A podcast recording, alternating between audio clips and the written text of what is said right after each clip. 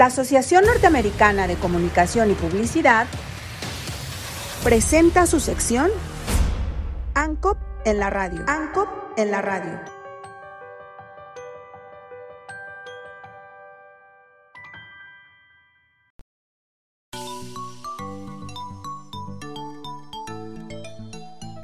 Javier Chicharito Hernández asegura que la Liga MX tiene mucho que aprender de la MLS.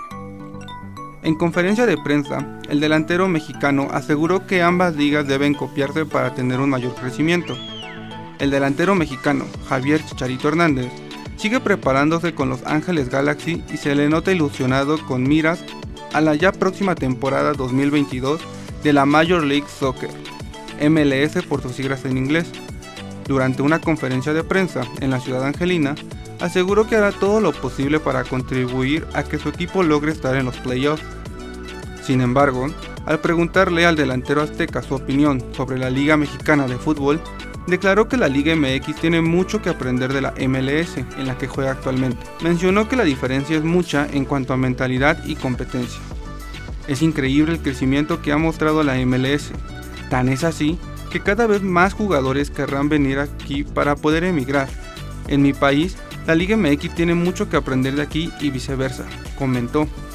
La temporada pasada, Hernández marcó 17 goles en 21 partidos disputados con el equipo angelino, mismos que no le alcanzaron para clasificar a una instancia eliminatoria, y por ello, el Chicharito tiene claro su objetivo en esta próxima temporada. La gente no me cree, pero el año pasado marqué 17 goles en 21 partidos y al final estaba en mi casa viendo los playoffs. No cambió nada. Lo más importante es el equipo. Si marco 6 goles y vamos a ganar trofeos, lo acepto, sentenció.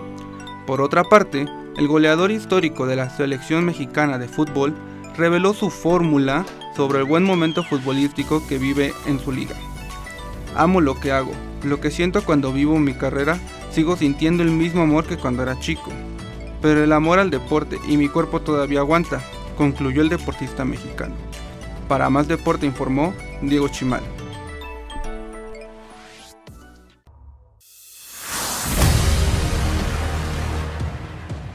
La Asociación Norteamericana de Comunicación y Publicidad presentó su sección ANCOP en la radio. ANCOP en la radio.